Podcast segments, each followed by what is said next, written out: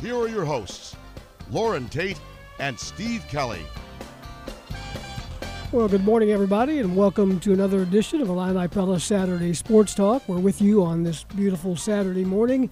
64 degrees and sunshine right now. No rain in the forecast, and we'll be here until 11 o'clock as usual on uh, WDWS Champaign Urbana. How are you, Mr. Tate? I'm hoping for run over today. Let's go to 12. okay, you got a tee time. No, I don't have a tee time today, actually, but uh, we'll do anything. This is your show. you call the shots. You're the quarterback. We'll uh, do anything you want to do. We've got some guests lined up for you. We'll talk about uh, name, image, and likeness with uh, Cam Buckner, state representative, who was one of the co sponsors of the bill in the state of Illinois. We'll get an update from him. He was in town uh, the other day. You had a chance to visit with him a little yeah, bit. Yeah, with the governor. Yeah, got to talk to him a little bit, and uh, it was it was one of those political type uh, announcements, you know, where everybody got up and spoke Right. and said virtually the same thing. But Cam was a guy that was uh, on the ground floor of it, and he he worked hard on it, and they've got it through. Now it's an Illinois law, so the NIL will be administered in the state of Illinois under a, a legal situation, but in most cases across the country, and I don't know the exact number because there's some states that have laws, but mostly it's going to be a, it's going to be the NCAA trying to figure out what's, you know, uh, from from from time to time there'll be decisions made that will be changed because of the, they'll go to court and and and, and they're all not going to be the same. well, they need to be the same. That's know, that's why you, you need to get will. Congress involved when in it. Congress gets around to it, it will be the it will be more the same. But even then, Steve, there's going to be there's going to be offers to players that are going to be beyond what would be customary, and that will be tested legally to see if if you can do that. Because I asked the other day, what if what if uh, what if uh, Kofi Cockburn, let's say, signed a picture, and um, and, and was given twenty thousand dollars by somebody for that picture, they would deem that um, out of the ordinary. They, they, they, there would be a red flag fly up at the University of Illinois about that. Now, what would be the ultimate um, conclusion on it? I don't know because we, we will have to get a legal ruling on And it. who's gonna have the time? there have to be limits, or do they have to be limits? Maybe they don't have to be. And limits. who's ha- who's going to have the time to chase something like that? Not the NCAA. They, they haven't No, done it thi- very. this go this is going to go right to court. I know, but Yeah. think of how many cases like that there might be around the country of, Oh, of oh, things oh, going there- on. I mean, you can just see booster groups getting together and piling up money for star players. I mean, there's no question. They've been doing it anyway under the table. Now they can try to do it legally. And there's an old saying that cheaters will cheat. Oh yeah, and if maybe you can maybe you can cheat and and, and make it legal. Also, I don't know. speaking I'm just of saying, uh, the courts will decide. speaking of Kofi, as you did there, you dropped his name. Interesting last 24 hours of rumors about what he's doing, and he I think he's surprised. I hesitate the word to use the word shocked because I wasn't shocked that he put his name in the portal. I was a bit surprised. It raised an eyebrow, but a lot of people claimed they were shocked. And uh, His options have been diminished since he did not perform better in the G League combine.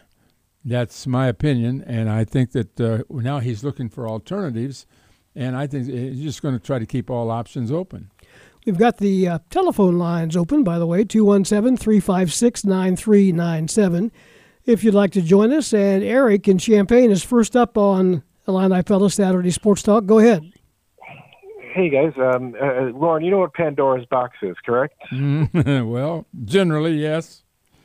Yeah. All right. So look. We've up, uh, we've opened uh, it, haven't we? Yes. You heard of a, a kid named Hercy Miller, uh, incoming freshman at Tennessee State, just signed a two million dollar deal to, with a tech company, a web design company. There hasn't even played a game there yet. I I, I cannot. But you just have to Google this one. It's a he's a rapper's son, but Tennessee State out of Nashville, he got a two million dollar deal. It little makes makes Trent Frazier's forty five dollar cameo videos look a little silly. Well, that's right, and and there are going to be some extreme examples, and you're you're uh, listing one right there, and we see this in social media already. We, you know, there are young ladies making a million a month by posing. Yep. Because they have Oh, yeah. they have hundreds and hundreds and hundreds of people that sign on for twenty dollars a month, and uh, you know I don't know what they feel like they're getting, but they're, they they evidently feel like their twenty dollars gets them their money's worth, and if you get enough people, it it adds up. And I think there's Right. going to be a lot Well- of that. Uh, that's going to happen in college basketball for sure.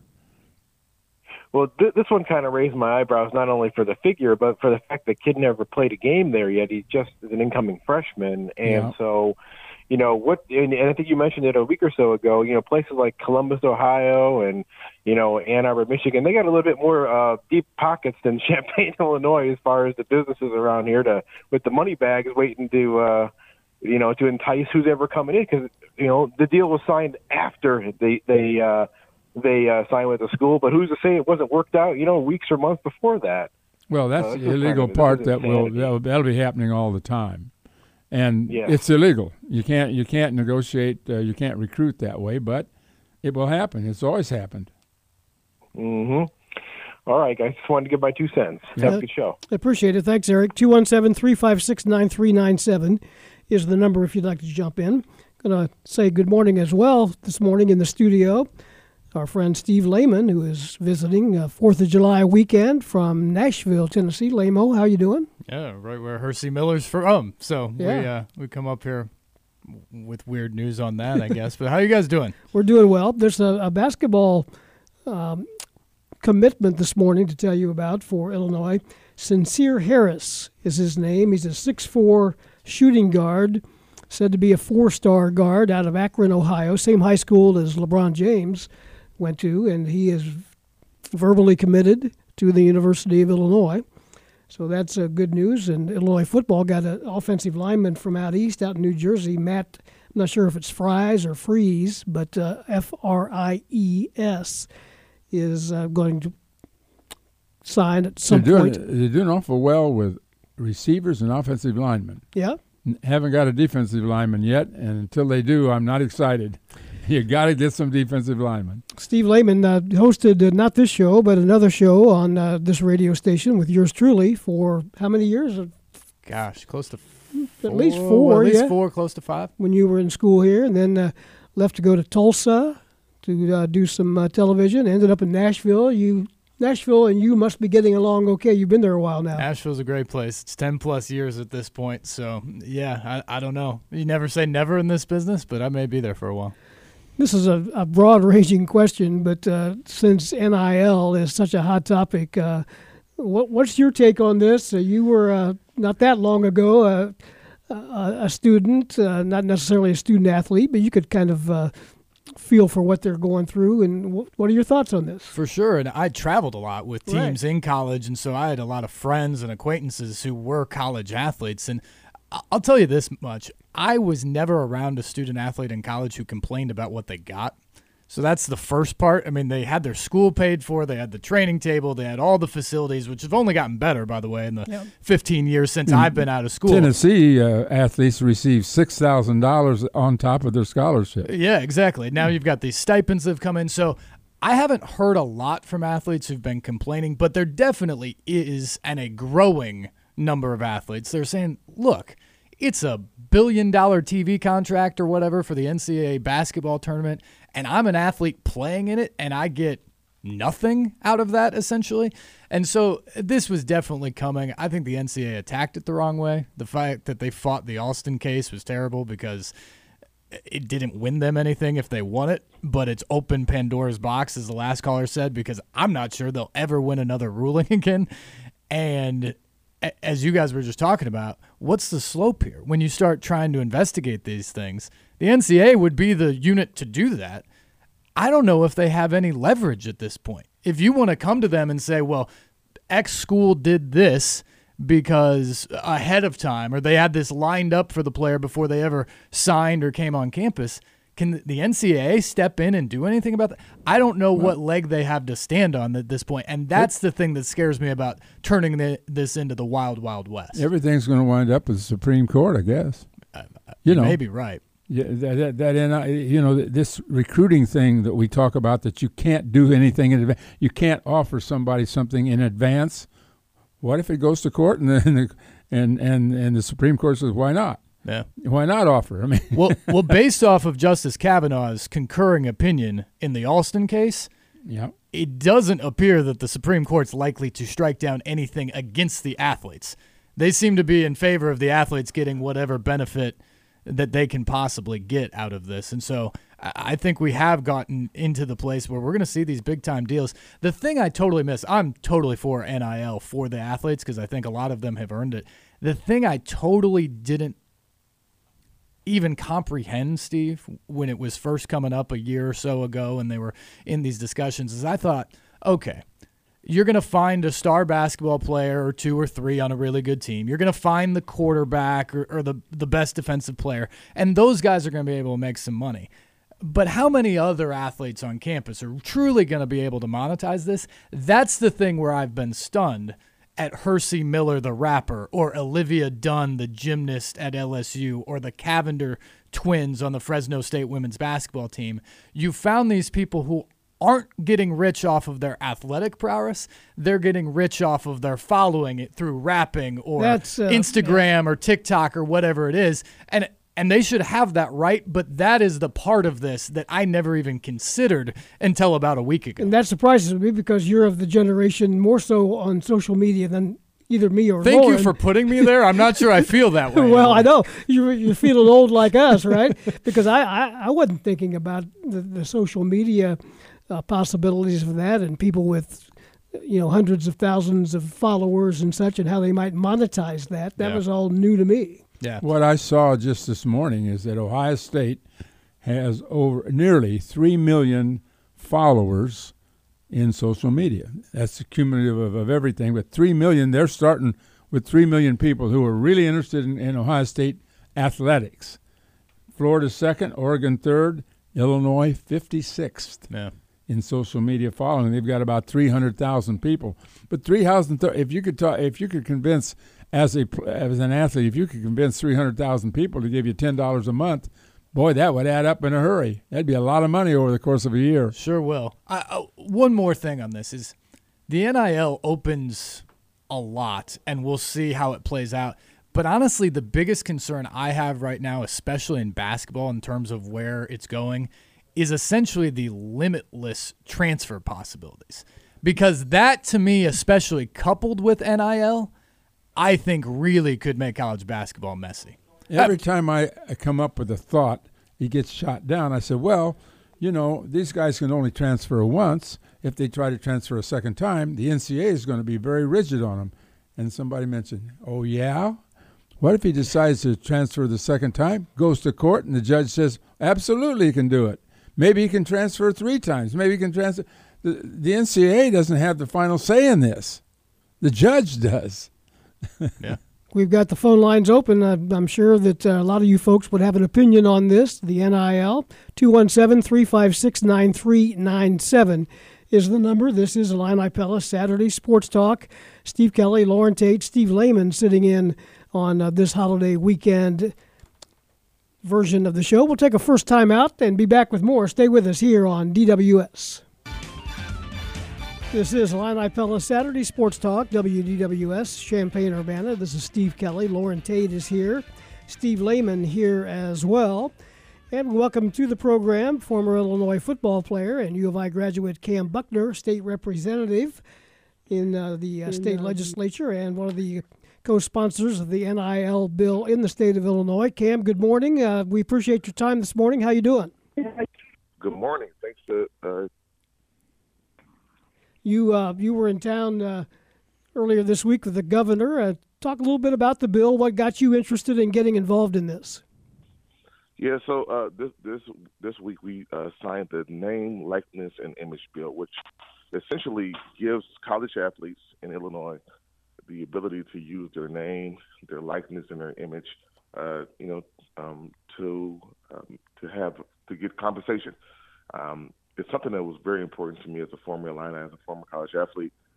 Uh, and we saw that the work that we did really um, spearheaded a lot of the movement that now has happened since then in a very short uh, uh, time around the country. Um, the NCAA has, has since then decided that uh, they are um, going to allow uh, our student athletes to use their name, likeness, and image to have fair, get fair market compensation. This is a huge deal for me, um, and I'm very happy that we're able to get it across the finish line. Do you see Congress getting involved in this? Do you see the uh, I'm talking to U.S. Congress? Do you see the the need for that? You know, I, I, I hope that Congress did. I was hoping that Congress would not have to get involved. NCAA seems to kind of be, you know, passing the buck uh, along to uh, you know state legislatures and, Congress to get this thing done.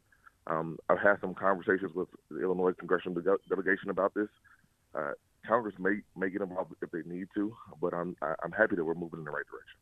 Cam, this is Loren. It seems obvious to me that the movement by state legislatures is what forced the NCAA to get involved in this, and then, and, you know, and now they have basically. I don't want to say they passed legislation because, but they've they made a, a, a quick move here to allow all all the states to uh, to use the NIL, but uh, people like yourself kind of forced them into action, didn't you? Yeah, I think we did. Um, so California was the first state to kind of lead the charge here, right? Um, and and Illinois, you know, we picked it up and, and, and we we pushed. And it, there's in no small way uh, our our movements here, things that we done, that we did here in Illinois, pushed the NCAA to, to to at least address this. Now I want to be clear: they have not um, totally embraced it because all, all, they have done is uh, suspended their normal rules, but they, right. they have not made new rules to make it make sense for those young people who are trying to make sure have these opportunities. But yes, it was a step in the, great, in the right direction, and, and, I think it was a, a direct result from the, the work that we did. Yeah, the NCAA's done a, a temporary thing, but uh, what I want, uh, first of all, Cam, how did you get involved in politics? How did you uh, get in the state? Uh, what what caused you to run in the first place in the state legislature, and who do you represent uh, in in the state? Yeah, uh, thanks for that question, Loren. So um, I, I, always was interested in politics and, and policy and law. Um, I said as a young, if you if you read my um, my uh, online profile as a as a young uh, Illini, I always said I wanted to be involved in politics and and, and law. Um, and so when I left Champaign, I went to law school. Uh, I got uh, involved uh, in politics by working for Senator Durbin, then worked for Senator Obama, uh, and um, it, it brought me to where I am now. Uh, you know, and, and, I'll say this: uh, it, it, it has been an extremely gratifying journey. Um, it, it's, it's helped me help other people, and, and my district is it's not the district that I grew up in, but um, it's very it, it's a very um, it's a it's a very great Chicago district. I live in I live in the city of Chicago. I'm from the city of Chicago, um, but my district is, is about half north side Chicago, half south side Chicago represent uh, many of Chicago kind of uh, geographic uh, places that people think about when they think about the city, right? So like Navy Pier. And, now, Cam, did I hear you right? Did you say that you worked for Obama when he was a, a state senator? Is that right? A state a state senator, yes. I actually helped run State Senator Obama's um, U.S. Senate uh, campaign uh-huh. as a as, as, as a college Democrat in Champaign, Illinois. So yeah. Okay. Well, where do you see the NIL? What are the limits now that you see on the NIL from this point? The limits in terms of what a guy can get beyond what might be a normal uh, pay for something that he might for something that he might endorse. Yes, we, we were very specific in Illinois. We wanted to make sure that our young people had the opportunity not just to not just to, to get compensation, but also to be protected. Um, I want to thank my friend Josh Whitman for the work that he helped us do in drafting the bill. And what we wanted to make sure um, was that uh, our, our, once again our young people had the ability not just to be compensated, but to be protected. Um, you know, th- there there will be this, this is new ground for all of us, and we'll see how this works in a practical sense.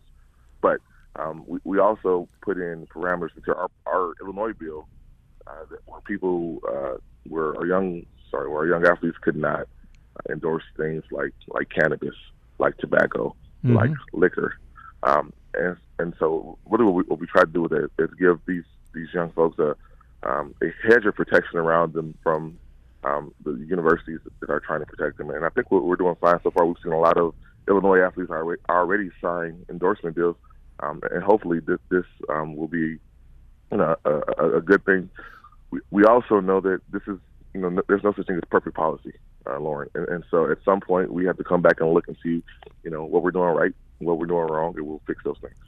We're visiting with State Representative Cam Buckner. The f- telephone line is open 217 356 9397 here on DWS. Cam, Steve Layman in studio this morning with them. And if that last name sounds familiar, that's because my mom, Gail, was your mentor back with the football program Wow. several moons ago. So uh, she told me this morning before I came, uh, congratulations to you. She's proud of you and everything that you've accomplished in, in your young career at this point. Thank you. Uh, Gail Layman was was great. So one of the great things about me being in Champaign was was finding a community there very quickly. People who embraced me and helped me kind of um, maneuver through all the mu- minutia. And Gail Layman was one of them. So um, please give your mom my best. I will definitely do that. Cam, I- I'm curious. You talk about working a little bit with Josh. Obviously, you were a former athlete, so you understand what they go through, what was available, what wasn't available at the time. How much input did you get from a guy like Josh Whitman or other athletic directors in the state, and and maybe even student athletes as you tried to author this bill?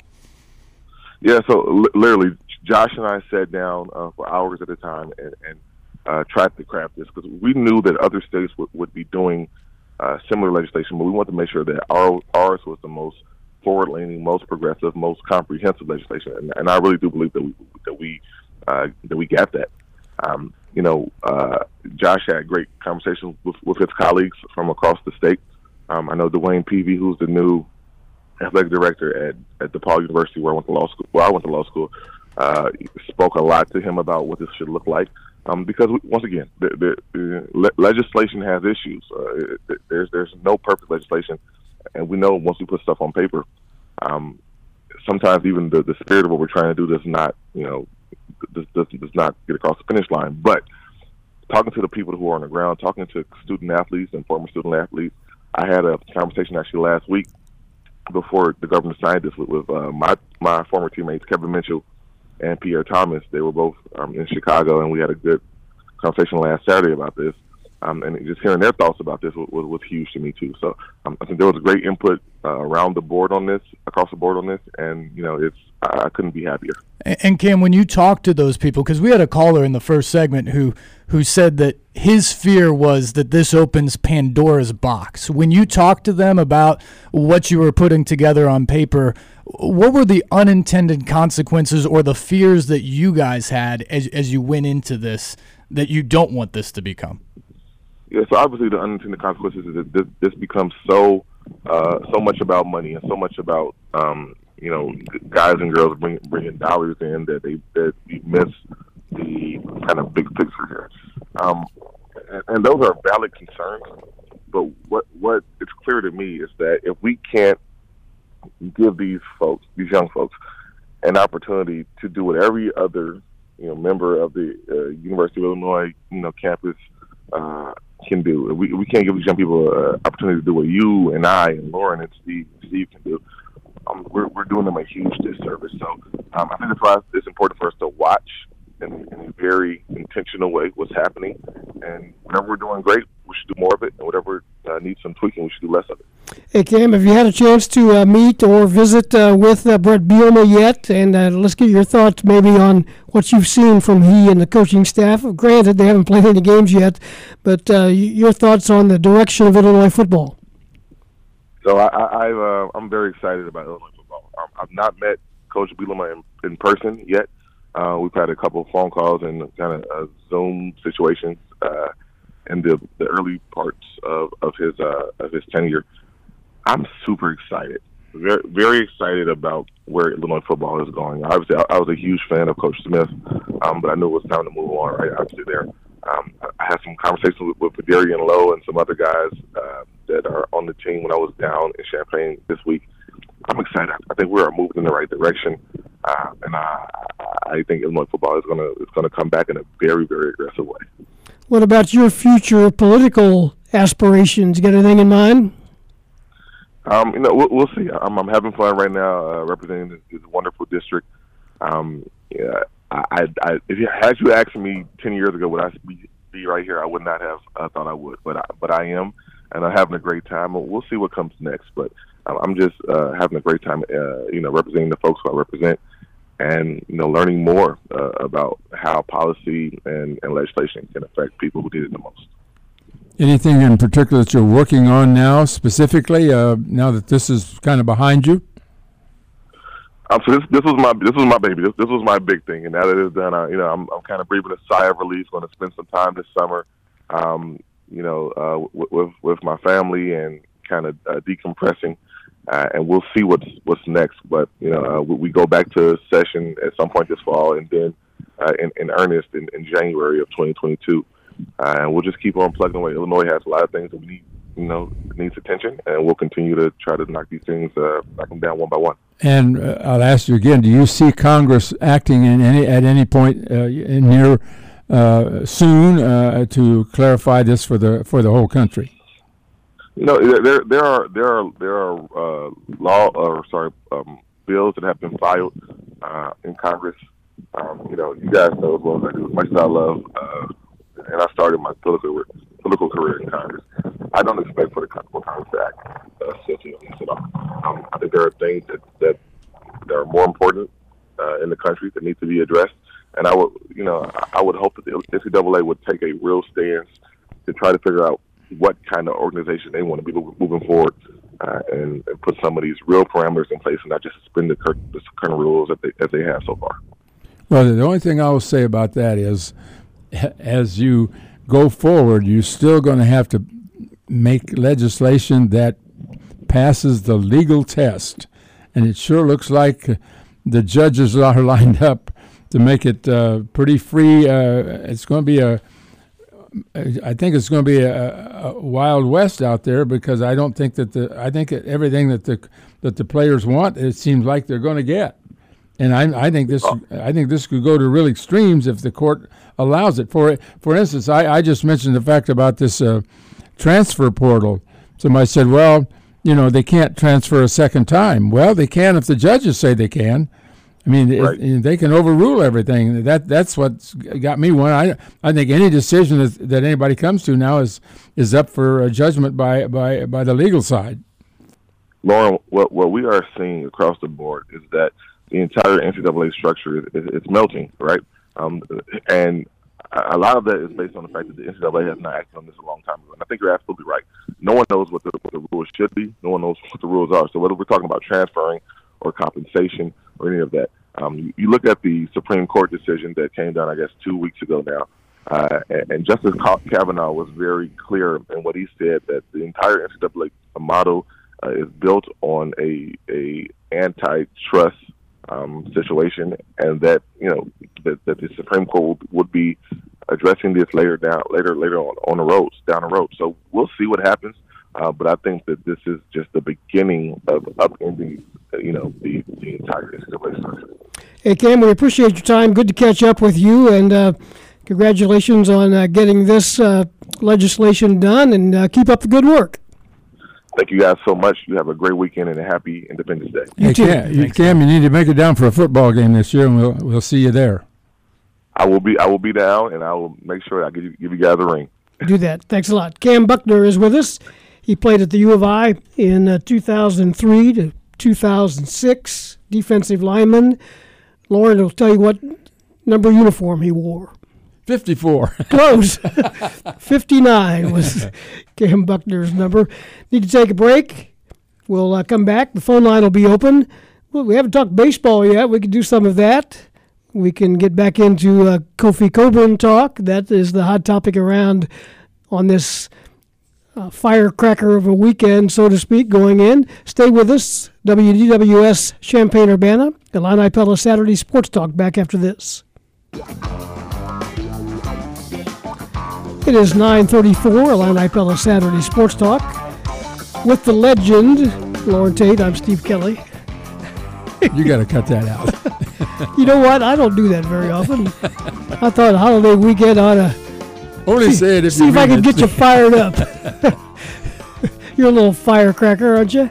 I want to hear Layman talk about what's going on in Nashville and Vanderbilt. What happened in that uh, baseball tournament in, in Omaha? They got beat.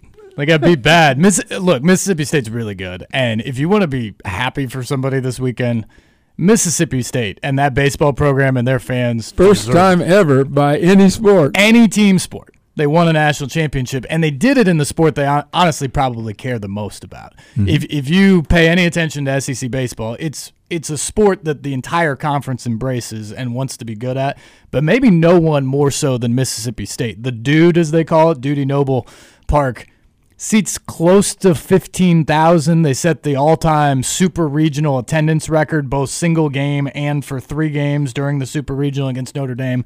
It's an awesome place. The Cowbells are going and all that. They went out to Omaha. The College World Series set single game, final series, and overall attendance records just by having them there. That's how many people came from Starkville to want to be out there. Uh, It was awesome to kind of watch the scene, and obviously I live in Nashville and know everybody with Vanderbilt baseball, but to be honest, Mississippi State was just better. After game one, they totally dominated that series. And to be frank, Vanderbilt didn't play very well in the entire NCAA tournament. They hit 179 in Omaha. They had 13 errors in seven games in Omaha. They really got there because of Kumar Rocker and Jack Leiter, their co aces, who are both going to be top five draft picks and stars at the next level. They are awesome. This they- year? they- yeah. And they pitched them in a week or whatever. They pitched them to that point in spite of everyone else around them not playing well. And so the idea they got to the place where they were in game three of the finals and almost repeated with the only guy returning from that 2019 team being Kumar Rocker is a pretty amazing Are they using sticky stuff? that I don't know. I haven't asked that question, but they have changed the balls a little bit in college baseball, so maybe that helps. We'll get back to that in a minute. We do have a caller from Florida. Hey, Mark. Good morning. What's on your mind?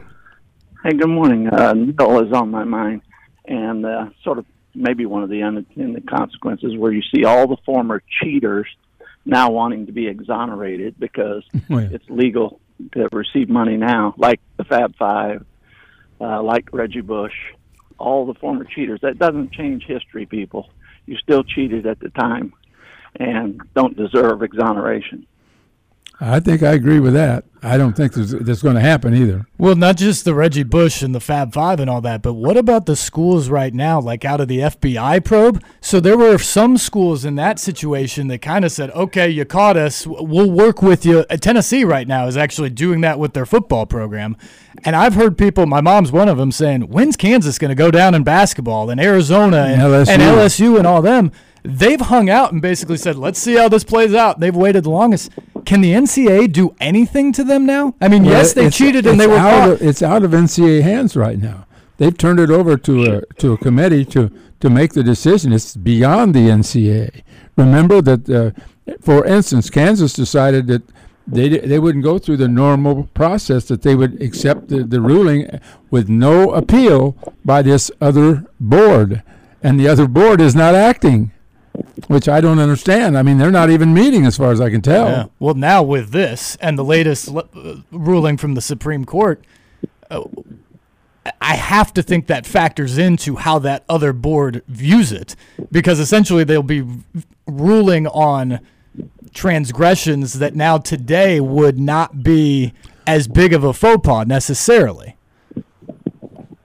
I don't know about that. I think if you well, maybe I I, I think that those the things that you're giving athletes have to be approved by the by the colleges, and those weren't approved. So, would they be approved now? Is is your point? I guess. Right. Uh, or at least the idea that the Supreme Court has said that there really shouldn't be any barrier holding student athletes back from being able to make compensation beyond their scholarship limits. This is obviously that, and I think you're right. I think it goes too far. But will compensation. the compensation is one thing. Uh, handouts are another.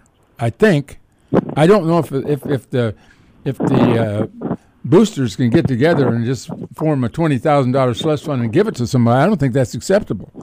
Now the legal the, the law may prove me differently. The judgment the judge that decides on that may prove me wrong, but I don't think you can do that. I know you can. I mean, I know that raises a red flag. I know that the university's not going to allow it. Go ahead, Mark. Uh, what else you got? Uh, well, along those lines, the, you know who will be the only one they won't forgive a past sin? The guy that uh, gave a kid a pizza and a ride home in the rain. Well, that's that's a that's a that's another story that really never happened. that's just that's just talk. I don't. The pizza thing Thanks, is guys. Yeah, You know. thanks for the call. yeah. That's kind of like Rennie Clemons dunking over Shaquille O'Neal. It never really happened, did it? I actually watched that game about two months ago. It was a heck of a play, but it, It was awesome. it wasn't a dunk. It wasn't He close. made the basket. Yeah. Yeah, he fouled him out of the game too. Yeah. It was an incredible play and something he should talk about forever. Right. But only Rennie should be able to stretch it out for his grandkids Right. and say that he dunked. Right, but there there are people that swear by that. Absolutely. That uh, it's kind of funny. I actually didn't turn it off just to make sure yeah, that it you didn't, happen. Forget, I was sitting under the basket. I think at, the, at that particular game, and uh, anyway, um, with Vanderbilt and Tennessee both in Omaha. Yeah. Yeah, you're still under some travel restrictions apparently at your The uh, job pandemic at- still strikes. at News So- Channel Five in Nashville, so you weren't able to get out there, huh? Yeah, unfortunately, because I love Omaha. I, I think it's so great, and that was one of one of my saddest things. Actually, watching Illinois athletics and my love for this place was I really wanted, and unfortunately, they lost to an incredible Vanderbilt team. I really wanted to see that 2015 Illinois team get to Omaha for a couple reasons. One, it is just such an awesome experience that I wanted this community and this school to have the opportunity to go out there and even if it was two and done in Omaha to have that experience of that first weekend where there's eight schools and it really is a celebration of the sport. Unlike I think anything in college athletics maybe other than the final four it's just it's a great thing. But the other thing that would have done is it would have jumped the interest in baseball around here to a level that we've never seen before that I think would help Dan Hartleb in terms of facilities and, and upgrading Illinois Field and all that, which has to happen because frankly, when you look around in the SEC and you go to these places and you see their facilities and their ballparks, and then you come back here and look at this, eh, it is like playing on a totally different level. And so the idea they were that good a few years ago tells you the job they've done given the limitations, but that has to change at some point and that that was one of my real regrets of 2015 is that we didn't get that experience here. We might get 10 good weather games in the course of a season, mm-hmm. and Mississippi State gets 35 or 40. Sure. You they, know, I mean, they play home games on February 15th. and, and you know it, the, the weather just kills it around here because just when you get excited about going to a game it's it's raining it's April rain is April showers bring May flowers I guess but they also bring May rain too I agree with that, and I think that it does govern how schools have treated it. But here's the thing, Loren: we've seen teams in the Big Ten compete in the last few years, and I oh, think yeah. you'd see it more regular. I mean, Michigan two years ago, when I was in Omaha, lost to Vanderbilt in Game Three of the finals, and mm-hmm. that was maybe the best college baseball team ever that Vanderbilt fielded in 2019, and Michigan took them to Game Three. and, Illinois we, was and we were within one pitch of eliminating Michigan yeah, I one in pitch, the Big Ten two tournament. strikes in the Big Ten tournament. and and he batter fouled off two or three and then he hit a double and won the game So a huge part of it is getting hot late in the season when the weather is more of an even factor of all these places. But Illinois had that great team in 2015. Indiana's had several teams that have hosted regionals and super regionals. They got to Omaha one year. It is possible up here, but to be able to do it consistently, you have to have the facility and you have to fund it. And that's the thing in the SEC that they all pour everything into it because it's a moneymaker down there. And that's where the Big Ten will struggle because you're never going to make a lot of money on March baseball games. But at some point, if they upgrade these facilities and they change the schedule slightly or push to change the schedule slightly, I, I think Big Ten baseball could be a more competitive thing, and I'd like to see it. Similar situation, different sport, but we need to get Mike Small to write a book Mm. on how to have a northern team compete in a uh, Yeah. in an atmosphere of South and West dominated athletes and teams. He's he's done a same remarkable thing job. same thing is true in tennis That's also right. we saw it in tennis this year Did For sure. saw Brad Dancer yesterday down at the golf course. good He was out there with his dad and his sons, okay picking up a new sport. By the way, th- this brings up something that kind of stuck in my craw watching from the South this year. But the way the Big Ten handled a lot of these sports, uh, I'm just talking overall, was a real competitive disadvantage for their schools. And I think it will have lasting ramifications beyond this year. I mean, we all saw what happened in football, where they canceled the season for a time and then brought it back in late October. I think that clearly hurt the programs in the school. They didn't play in front of any fans in any stadium throughout, while the SEC had 25 and 30,000 in all of their stadiums. That was, I think, a competitive disadvantage for this year, but I think it also tells recruits out there Uh, certainly at the time in August, it was like this conference doesn't even want to play. This conference is. I think that's a problem. But also, you look at the spring, the NCAA had proven by the time we got to the second semester this year how you could put off seasons, how you could go through the testing and do it safely and travel and compete and have interscholastic activities between conferences and schools and all that. And the Big Ten decided to do conference only in basically every spring sport, most of which are outside. And they delayed start times. I mean, baseball was basically a month late in the Big Ten. They played 12 less games. Really killed There's no question It'll- the Big Ten got fewer baseball teams into the NCAA tournament this year, and a good year in the Big Ten Yeah. because they only played each other and they didn't play enough games. Nebraska was awesome. Nebraska was a great team. They got the they didn't get a national seed because they didn't play enough games. That is the Big Ten's fault. Mm-hmm. And there's no question about it. Nebraska almost beat the number one team in the country in the regional final. They had no business being in that position, but the Big Ten put them there. And tennis was the same way. Illinois clearly was a top 10 type team in tennis this year. Anybody who watches, my best friend in Nashville is the tennis coach at Lipscomb. He's They like, won 19 in a They got stunk. Uh, They got totally looked over by the NCAA because of what the Big Ten did. They get the number 16 national seed. They have to play the best team in the country first game in the national championships, and they're done. They should have probably played another round at least if the seeding was fair, but that was totally because of how the Big Ten treated their schedules and treated their student athletes this season, and it, it's a shame. Need to take a break. We will keep the phone lines open. We're going to talk some basketball in hour number two if you'd like to jump in on that.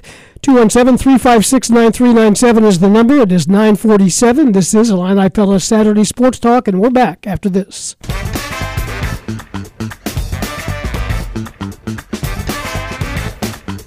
Moving up on 949, telephone line open. Illini Pella Saturday Sports Talk. The text line is open as well. Got one from San Francisco coming in loud and clear in the city by the bay this morning. It says instead of talking about how NIL works, why not hire an Illini player to do a promo message for Saturday Sports Talk to tell us how it actually works? Well, we're not going to pay people to come on the show. I'm pretty sure about that. But certainly we could get. Uh, that's- that's a good point in, in that discussion. Well, I think there are people wondering, you know, Sure. what, if, what if a player says, "Yeah, I'll talk to the media. If you give me thirty bucks," you know, or whatever, and uh, And I think it's a legit question to wonder how it works from a player's side. That would be interesting how I think Trent the- Frazier the has done what he's done so post-practice far. Stuff that we've always had, I think, will continue the same.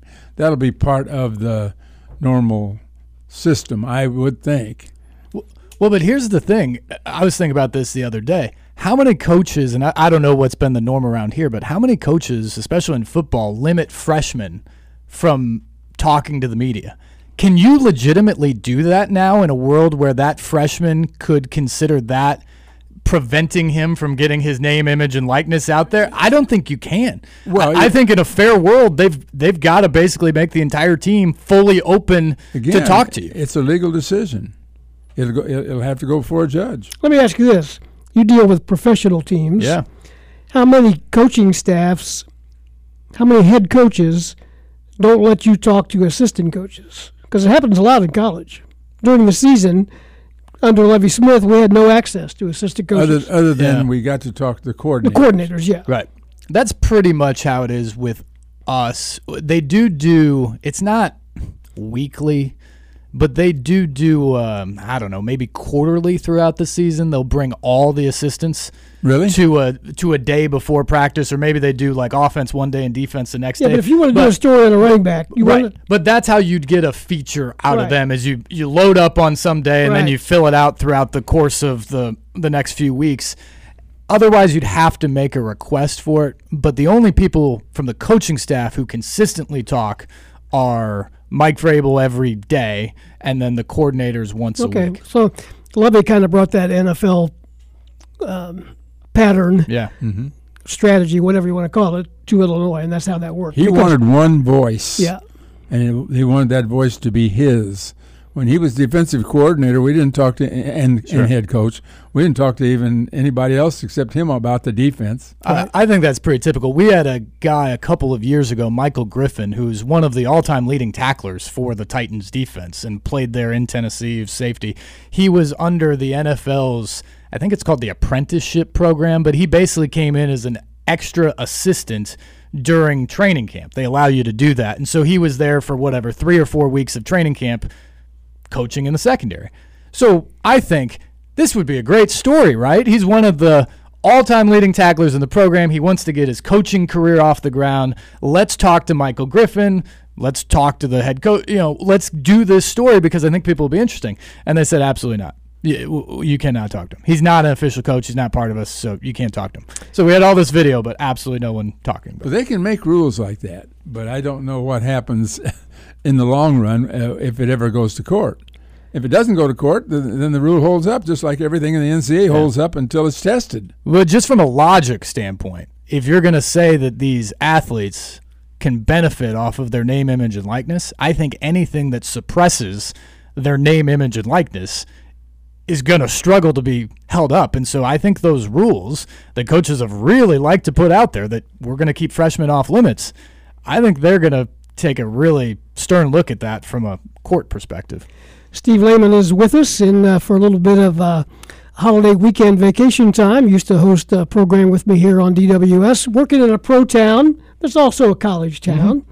Do you like that uh, dynamic? I do. I mean, first off, I just love Nashville and Yeah. everything about it. But yeah, uh, the ability to cover the NFL and the NHL, I think the Stanley Cup playoffs are maybe outside of March Madness. I think they're the best tournament in sports. It's just every game so intense, you can't look up or you miss something. Overtime, sudden death in the NHL is amazing. So I love that. We've got a pro soccer team now that's been well received, and obviously you deal with Vanderbilt and Tennessee on an, a daily basis. And we've got this rapper making two million now at Tennessee State, and Eddie George is the football coach at Tennessee State. So uh, there's stories everywhere, and I, I just think it's fun to have your foot kind of in both worlds. But Kelly wants to know how you put up with all that country music down there. Oh, he loves it. he's a, He loves it. Well, We're trying to get uh, Lamo converted to that. I'm, I'm I'm trying to get him down there for a George Strait concert sometime soon, George, who? and I, I don't think I'll have to twist his arm very you hard. it would be about if that happens, it'd be about number 15 for me for George Strait. I've been to a lot of those. Um, uh, what about Nashville as a future Major League Baseball town? That is the big topic right now, Steve. Uh, there's been a lot of talk about it. There's actually a group called Music City Baseball, and they've got a brilliant plan. I'm not sure how it's going to ultimately work because there are only so many teams and franchises out there, even if Major League Baseball decides they want to expand. But they've decided they're tapping into the old Negro League history there. They took the Stars name from a team that used to be there and and a bunch of other the history of that. And they've got a group, Dave Dombrowski's part of it, Dave Stewart, the former pitcher, Tony La Russa actually has been involved, less so now that he's back managing. And then Alberto Gonzales, the former attorney general, is another person, big name that's involved. So they've got some backing, and their goal is to do a completely privately funded team to take the public money out of it, and they they want to build a stadium right downtown there. It's a got a beautiful plan. They're going to need some help from the city on how they'll allocate the land and maybe even how they'll get a hold of the land, but there is space there if the city's willing to work with them on it. And then baseball. Rob Manfred actually came out a couple years ago and said one of the he wants to expand under his watch, probably by two teams, and he listed Nashville right off the top as one of the most likely candidates along with Charlotte and I think Vegas and Portland. And now you have teams like Oakland that do not have a stadium deal out west, and they're probably going to move at some point. Tampa, there's been a lot of talk about the Rays being on the move, and especially Tampa. People bring up Nashville a lot when it happens. So I think it's more of a matter of when as opposed to if. But the win's the big thing here. I mean, I think it could be 10 years and there's still not a team in Right. Nashville, but I think it will come at some point. Do you think uh, a move of a- a team is more likely than expansion? I think based off of the pandemic right now, yes. I think if the pandemic never happened, I think baseball was hoping to expand by 2024 2025. But now that that's happened and finances have taken a hit everywhere, I think they want to make sure that the current teams are settled, have good stadium deals, and all of that before they try to expand anywhere else. So I would say right now, if you're looking short term, the most likely would be one of those two teams. Speaking of Major League Baseball, last night's scores: Cincinnati beat the Cubs two to one. The Cubs have lost Ugh. seven straight. Now Milwaukee, in the meantime, during that time, has won ten straight. Cardinals uh, got a win in 10 innings by the unlikely score of 9 to 3 with a six-run 10th inning last night after not being able to do anything for for 9 innings. I felt like I was watching one of those games in Omaha. Bader hit a grand slam. That's the unusual thing because yeah. that just capped it. He, he, hit it after, but he did hit the heck out of it. And uh, the White Sox beat Detroit by a score of 8 to 2. Now Milwaukee's running away with things and uh, it's a pretty safe bet that the um, uh, a wild card slot is not likely to come out of the National League Central. So Cubs and the Cardinals might be doomed here at the Fourth of July. I mean, Milwaukee's playing great, but I'm not sure. I don't think the three best teams in the National League are those three teams in the West. I, I think you're probably going to get all three of those teams in the playoffs, which means the Cubs or the Cardinals, whoever, need to get hot in a hurry because you're going to have to catch Milwaukee. We're moving up towards the top of the hour, hour number one of Illini Pella Saturday Sports Talk is in the books. Hour number two coming up. Scott Richey is in the bullpen. He's going to slide into the uh, starting lineup here in hour number two. We'll talk some basketball with the phone lines open. Stay with us. We're back with more on WDWS Champaign Urbana. It's the second hour of Illini Pella Saturday Sports Talk. Join the program by calling 217 356 9397 or send a text to the Castle Heating and Cooling text line 217 351 5357. Here again are your hosts, Loren Tate and Steve Kelly. Welcome back to the show, everybody. Glad you're with us. As Gene Honda said, the telephone line is open. If you'd like to join us, we're chugging along until 11 o'clock. As usual, unless Loren dictates we go over. we might have to take a vote on that, but uh, we'll do whatever Loren says on this particular show. Scott Richey is with us here in the uh, studio. Good morning, Scott. We didn't get you out of bed, did we? No. Uh, the commitment of Sencire Harris got me out of bed this morning. Well, I was awake, but I hadn't really checked the internet, and then surprise, new commitment for Illinois basketball. Yeah, we had that uh, story right off the top. Sencire Harris, a six-four guard four star, if you're a star counter, out of Akron, Ohio. Tell us more about uh, what you've learned about him. Well, I guess we'll start with um, maybe the the most unsurprising thing. He's left-handed, which uh, fits with what Brad Underwood wants. I mean, he's just collected lefties over the last four years, but I mean, obviously comes from a really good program at St. Vincent St. Mary, uh, also known as LeBron James's alma mater. Um, and the Irish won their ninth state title this season uh, with Sencire Harris in the backcourt uh, alongside Malachi Branham, who is now at Ohio State. Um, obviously, he'll be a freshman this year for the Buckeyes. So, comes from a good program, played on a good team. Uh, four star across the board, top 60 player. If you go by rivals, not quite as high if you go by uh, 247. So, just take your pick. Um, but and just uh, fits what Illinois needs in the 2022 class you know, as another guard because obviously this year's freshman class was so wing heavy. You know, guards and bigs are, are the focus with this next class, and now they got two with with Sencire Harris and Reggie Bass. Did Ohio State recruit him? Do we know? Uh, he didn't have an offer from Ohio State. Uh, his offer list was surprisingly slim. Uh, I mean, that could. I mean, recruiting is so just uneven, you know, with the pandemic, you know, uh, with coaches not getting a chance to see these guys, you know, as often in person. Um, you know, chose Illinois from a group that included Xavier, Maryland, Wake Forest, um, Cincinnati. I think was on that. Yeah, so I mean, he had some obviously had some good offers, and yeah. you know, just got his Illinois offer June fourteenth. He made a a visit to Champaign, you know, last month, and you know, Chester Frazier was able to wrap that one up quickly. Before we get away from Ohio State, uh, Washington uh, going pro really hurts them. I think he he was their key guard coming back, and uh, now what's Liddell going to do? Well, I mean, I would imagine EJ goes back to Ohio State because I don't think he. I mean, he's not going to be drafted. Yeah. I'd be very surprised if he was drafted. Um, but no, Duane Washington kind of changes the calculus for Ohio State. You know, they were maybe considered uh, a Big Ten, one of the Big Ten favorites, with you know, both of those guys coming back. Without Washington, you know, their backcourt. I, I'm not sure what to make of it. So I mean, that's a, a huge, you know, loss for them, and I, I think that drops them certainly below Purdue, below Michigan, um, maybe more into the the jumbled middle that I think will be the Big Ten. Liddell, Jumbled middle. Is that where Illinois is?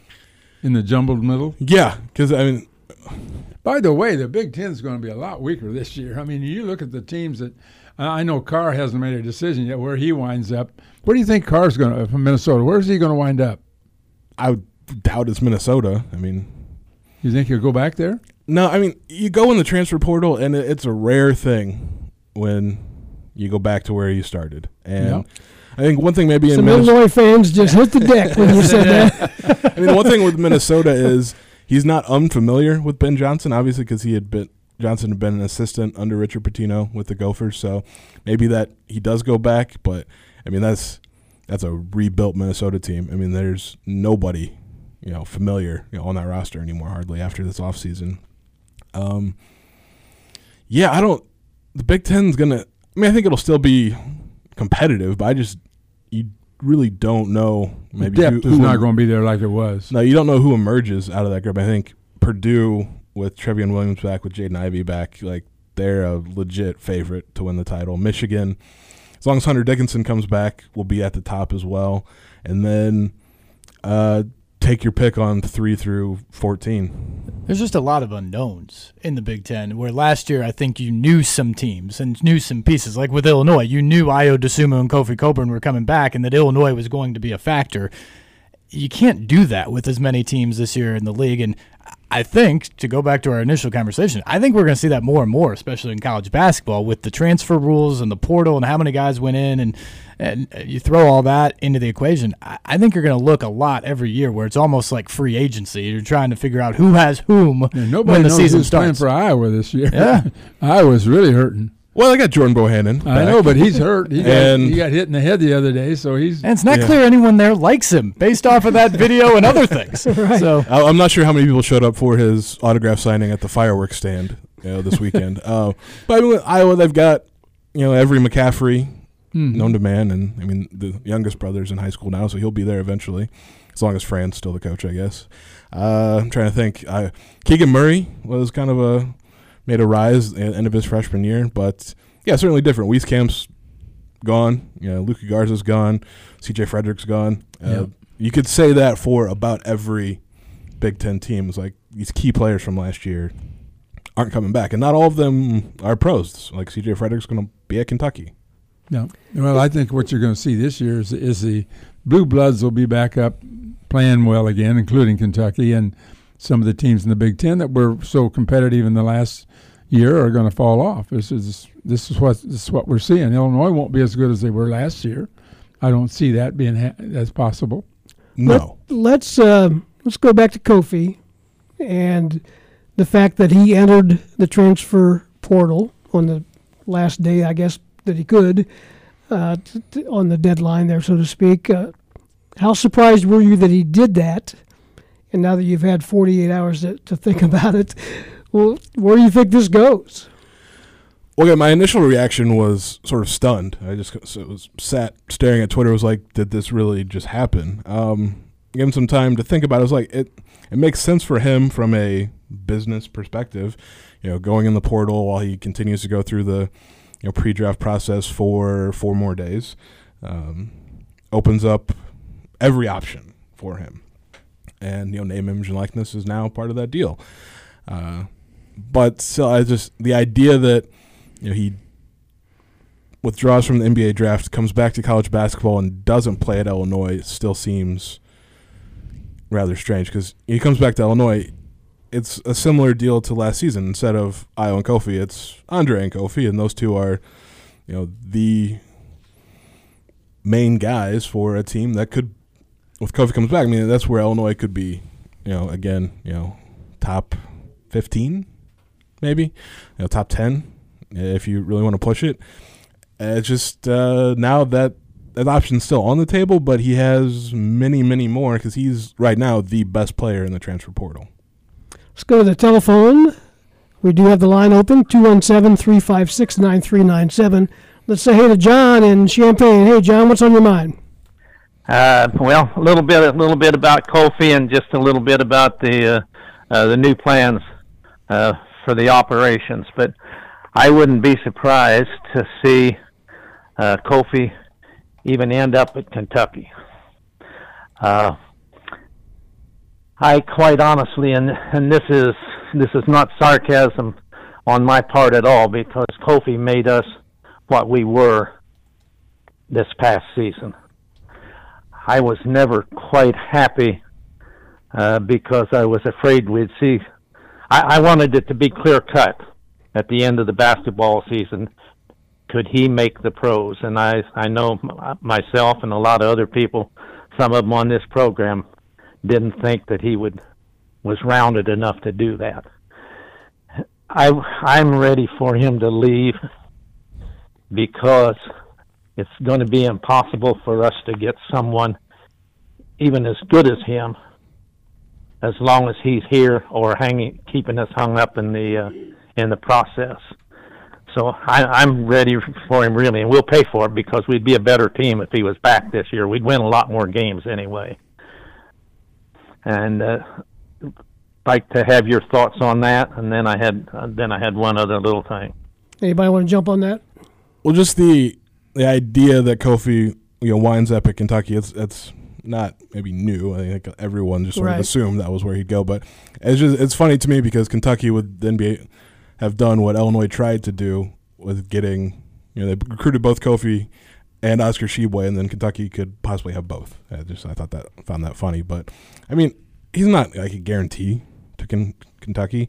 I mean, I still think he probably stays in the draft because I mean he'll probably be selected in the late second round. I mean, I think there's a team that will take a flyer on him, would be my guess. But uh, I mean, there's nothing guaranteed about the draft, about the portal, about anything really I- I in terms of college roster I, built th- on. I think it's been clear too from the beginning. He and his camp want to be in the draft. That that Oh, is, yeah. that is their number one option. And so unless somebody tells them absolutely you're not gonna get selected, I, I don't know if college or Well, return nobody, to college is nobody like. can tell you that Exactly. because nobody knows what somebody might sit and go, oh, I think I'd take a chance. You know, All, the- all you need is the- one team. Yeah, the 59th uh, pick could be him, but uh, you know, I just I find it unlikely because there are over more than hundred guys that aren't going to be drafted, and he's one of them that isn't likely to be drafted. Yeah. What else you got, John? Well, he's he's he's keeping he's. Uh, this is not a, uh very very well uh, said, I guess, but he is shortcut. He is keeping us from getting a top top center who can do more than just power rebound and, and power slam dunks. You know, Well, is that guy out there? Is there a guy like that out there? I mean, I don't even know. Well, I mean, uh, Michigan's got the same problem waiting for Dickinson. I mean, Ohio State's got the same problem waiting for Liddell. I mean, everybody, you know. Oh yeah, yeah, I know. Seems like we always get hurt on something like that. Uh, the other the other thing that I had was uh, uh, I can see. I think, well, I know that as far as I'm concerned, common sense tells me that the lawyers and the politicians are going to be end up being the ones in uh, in charge of our athletic programs. It will it will happen. Common sense will not rule uh, because in those two cases there's a there's a lot of uh, learned people in both in both those areas, but there's an awful shortage of common sense, and I can see somebody uh, going so far as to getting an injunction by some friendly judge, area judge, and getting someone banning someone from playing until they give an opinion. Let's let's say Kofi. Okay, Kofi did something wrong. I'm accusing him, uh, and I'm finding this friendly judge, and there's an injunction, and all of a sudden, I can't play. I can't play until they rule on it.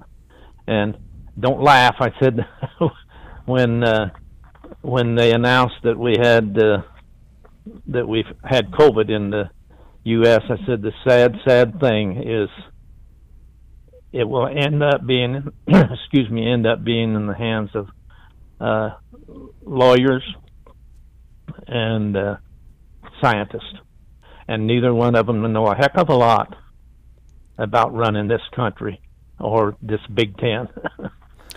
All right, John. Appreciate your thoughts. Thanks for the call. Appreciate you All- taking all time right, to I do hope I hope those I hope I hope a lot of those thoughts are not true. but Okay. Alrighty, thank you. Yeah, we get you. 217 356 9397 is the telephone number. And, you know, when we're talking about Kofi, we're talking, everybody's thinking NBA. There's other ways to, to make money professionally besides the NBA. A lot of guys have done that for a long time. Cory Bradford just wrapped up 20 years of playing over. Deon Thomas is a good example. Brian Randle. There's Kiwane Garris. There's all kinds of guys. I, I really don't have a good handle on what kind of money they make, but I would think a guy like Kofi would make more money doing that. Maybe not now. With I'm talking myself out of it now. Would he be better if, if money is the game? If money is the desire, can he make more money playing overseas than he can by coming back to the University of Illinois for a year? Well, uh, maybe this year, no. Kind of depends on you know how profitable his name, image, and likeness is. But I mean, when it comes to playing overseas at all, it really depends on what country you wind up in, what league or leagues plural you know, that team is playing. You know, in. Um, but just as a more recent example, you know, Brandon Paul, you know, a couple years ago, got a six figure six, six figure deal to play uh, in Turkey with one of the best teams in Turkey, and, and consequently one of the better teams in Europe. Uh, so there's there's money to be made uh, out there for guys, you know, not in the U.S. But you see more recently, you know, players that will pick the G League because there is a direct path from the G League to the NBA. And they are paying better. And th- yeah, it's not still not great, but it's certainly better than it was. And I'm trying to think, I think there were 33 different players called up this past NBA season from the G League.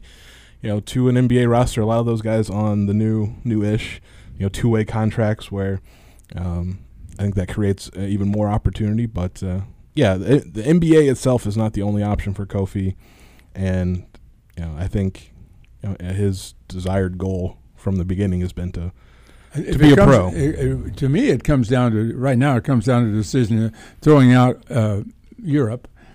It comes down to a decision whether you want to play for the University of Illinois and see what you can get here out of the name, image, likeness, or go into the G League because he's not going to be in the NBA from any from all indication. Everybody's indicated that, that I've talked to that he's he's going to go to um, the G League, and he might not be a starter there.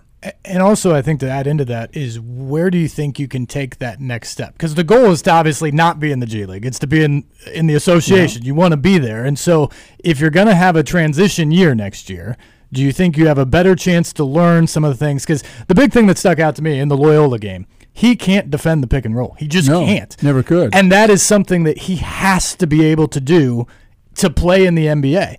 Now, can he come back to Illinois and go through the car wash the whole season? Brad Underwood drill him on that, and can he take that next step?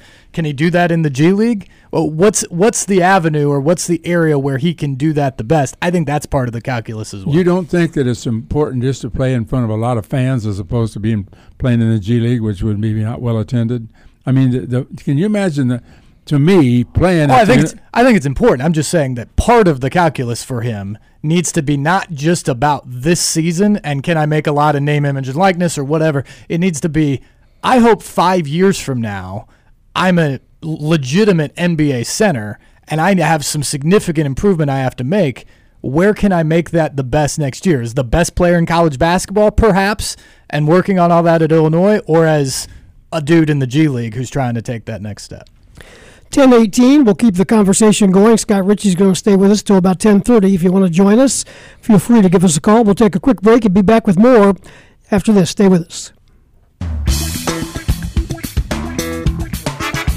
1020, Illini Pella Saturday Sports Talk. Pe- uh, speaking of the friends at Illini Pella, Mike Mary and his team, if you've been thinking about uh, replacing your windows or doors, might want to step out there to 1001 North Country Fair Drive. Check out the uh, Lifestyle series of wood windows and patio doors that provide outstanding sound control and energy efficiency, all at a very good value. Most of the styles are available in triple pane glass, which, as you may know, uh, improves energy conservation. Pella Lifestyle Series products lead uh, the industry in energy efficiency. They can personalize the solutions for each room of your home with available product packages at uh, the Pella Window Store. And the Pella Lifestyle Series, you can choose the features that fit your project's unique style with many colors, finishes, and grill pattern options as well. So, a lot of uh, different uh, ways you can go with that. The Pella Lifestyle series, uh, series windows and doors are designed to last for years. Check them out at the Pella Window Store, 1001 North Country Fair Drive in Champaign. Give them a call, 356 6474. Check out the website at pellaofchampaign.com. They're open Monday through Friday, 8 to 5, Saturday by appointment. The best way to really uh, get a feel for the products is to go in person, 1001 North Country Fair Drive for the Pella Window Store. Scott Richey joining uh, yours truly, Steve Kelly, Loren Tate, and Steve Layman on Illini Pella Saturday Sports Talk.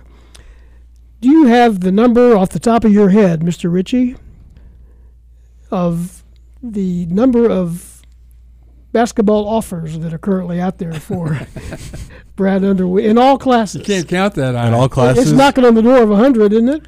Yeah, it's I think just shy of hundred, uh, with sixty. I want to say sixty-three in the class of twenty twenty-two. Now, obviously, two of those guys, Reggie Bass, also Sencire Harris, are committed to Illinois. There's a handful of others committed elsewhere, but uh, yeah, it, has been Brad Underwood's way since he got here. He casts a very, very wide net and sees what he can catch. How do you think Chester Frazier's doing in the first couple of months on his job? Obviously, well, he just got, Harris, yeah, just, just, got his first committed Illinois. But yeah, yeah. Uh, I mean, I think he's done well, and you know, obviously, the f- very first part of that, it was it was still, you know, in the whole we're recruiting you via Zoom era before the the dead period ended in June, but you know, he's been out on the road, obviously. You know, you know, in June, you know, a couple of evaluation periods. There's three more coming up, you know, this month. Um, and what he's done beyond maybe you know connecting Illinois with some of the guys that he was recruiting at Virginia Tech is, I think, opened up some new recruiting avenues, uh, especially in the southeast and sort of his home turf in the Maryland, Washington D.C., Virginia area. But Illinois offered some guys from Georgia, a lot more from Florida, and and then he's been the lead on those. And then they're trying to get into Texas as well. And that's something that they tried with Stephen Gentry because obviously he had spent a lot of time in Texas with Brad Underwood and also um, in a couple other places. And Chester Frazier has got some connections there as well. Two uh, recruiting questions I have. Number one is Schutt S C H U T T the number one player in the state of Illinois in this next class? By rankings, no. Um, but AJ, is he AJ the one Casey, they want? Uh, well, I think they'd take AJ, AJ Casey in a heartbeat. Um, that I think they'd also take Jaden Schutt yeah, at the same time. He's, you know, just from talking with Joe Hendrickson a year ago about him, and he, obviously Joe's been around basketball in Illinois for a couple decades. He's called him the best shooter he's ever seen. Shoot, yeah. Okay. So I well, good name. Yeah, really. Yeah. That's why I spelled it. yeah, so I mean, I think you know those guys are one and two with Braden Huff. You know, getting closer. You know, as the as the three. Although Braden Huff's actually rated, you know, ranked ahead of Jaden. You know, in a couple. So. One other question, and then we have a call. What do you know about Garcia? We spent Thursday in Chapel Hill, um, so it'd be a it'd be kind of the third big for the Tar Heels because they've got Armando Bacot came back, uh, left the draft, and then they also added Brady Manek from Oklahoma, uh, the Larry Bird impersonator. Uh, so, I mean, that'd be kind of the similar crowded front court for North Carolina that they had last year. Uh, but he, obviously, he was on campus in Illinois earlier this week, and you know played the five at Marquette almost exclusively last season as a freshman, but uh, there's a world where you could play him and Omar Payne together, and so I, could, I like that because he could be tall. a four, and then he could back up a five, huh? Yeah, I mean, he shot thirty six percent from three point range as a freshman, um, mm-hmm. 6'11", 230. So, Uh, I think you could play him as a, a four legitimately, and you could have two six eleven guys in your front court, and I That's like that. attractive to every center. Steve, No doubt. Let's go back to the phones. Marty is with us. Go ahead, Marty. Morning, Steve, Loren. And the whole hee haw gang. You got I, I got a question. First of all, I want to know what the Layman family dinner table was like with Jay Leman, his brother. and I mean, how how were, did they arrange conversation there? Well, different layman. There, theirs is L E M A N. Uh, we're L A Y M A N, but we're very good Oh, family friends. Very Jay and I were yeah. classmates. My older brother Mike and JD well, were. That's good to know because I So I was trying to figure out how you could be around Jay that much and not be scarred by it. Well, I do have a couple scars, I think, from Jay in the backyard somewhere along the way. But uh, I'll just say when we all got together for dinner, uh, a lot of the kids were out in like the sunroom or whatever because the table wasn't big Well, enough. neat. Hey, uh, I, think we worry too much about what will happen with Illinois basketball because got a pretty good coach. Uh, he adjusted his entire defense uh, that he'd like to play because he had a big man like Kofi, and it worked out well.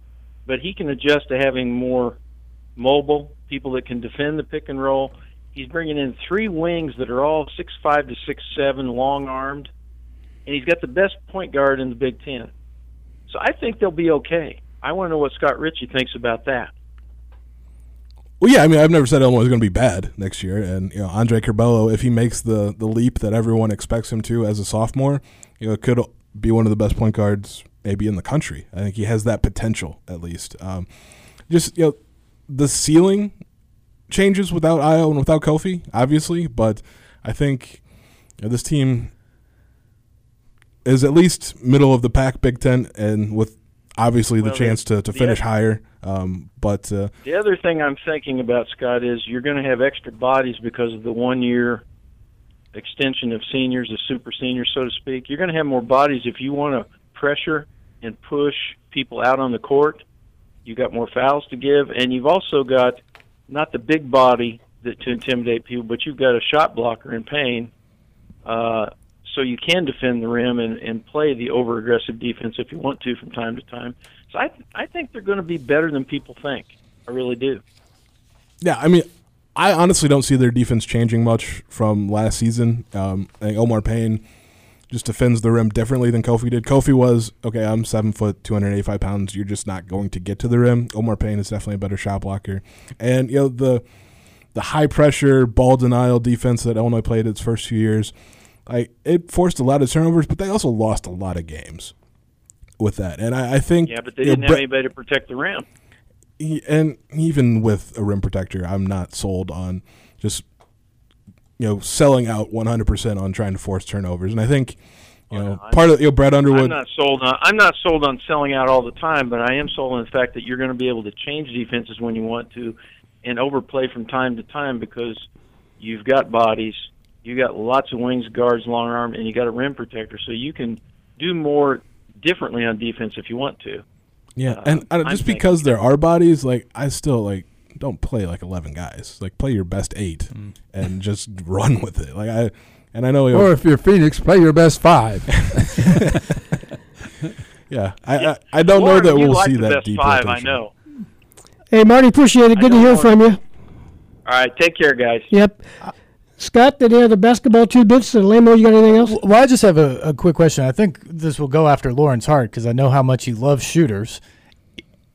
Am I overselling this? But I feel like this team has the potential, and it's potential right now because we haven't seen them all play together. I feel like this team has the potential to be maybe the best shooting Illinois team since you go back to that like 2005 2006 era and if that's the case that to me is where the upside really could come we saw some teams last year gonzaga baylor some of those well baylor more so than gonzaga but could really light it up from the outside which totally changed what their teams were like Illinois didn't really shoot the ball from outside last year because of the way they played with Ayo and Kofi. I think you could see a dramatic change in that, which could change the trajectory of what they could do. Yeah, I anticipate them shooting a lot more threes, you know, this season. And Alfonso Plummer is a legitimate three point shooter.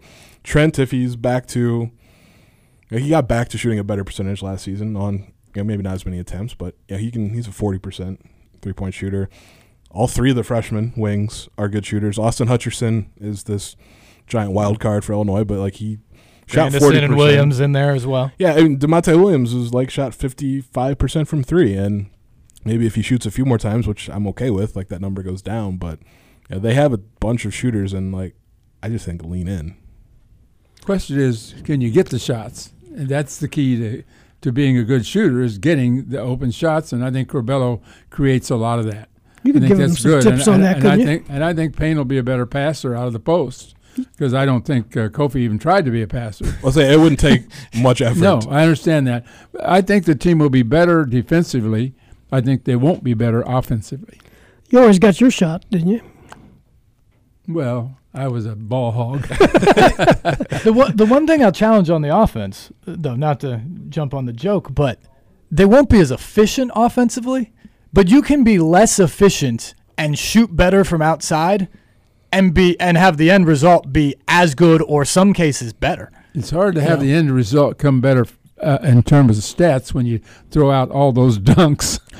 oh, I agree. The, I mean, the efficiency, there's no chance they'll stack up to what Illinois was efficiency level last year. But I think there's a shot, especially in certain games, when you're shooting more from outside, that you could blow teams off, you know, just out of the gym because when those threes go, they add up a whole lot more quickly than even the most loud dunks. Let's squeeze in one more call here before the break at the bottom of the hour, that would be Jeff in Champaign. Go ahead, Jeff.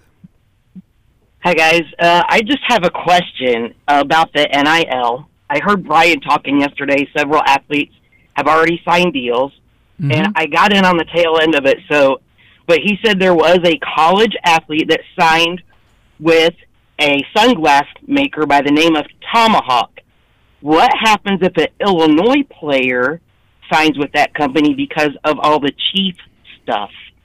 I think it'd be okay. I don't think you know. You, I just I, I think if it was Chief Illiniwek, it would be a problem. But I think if it's Tomahawk, it's just.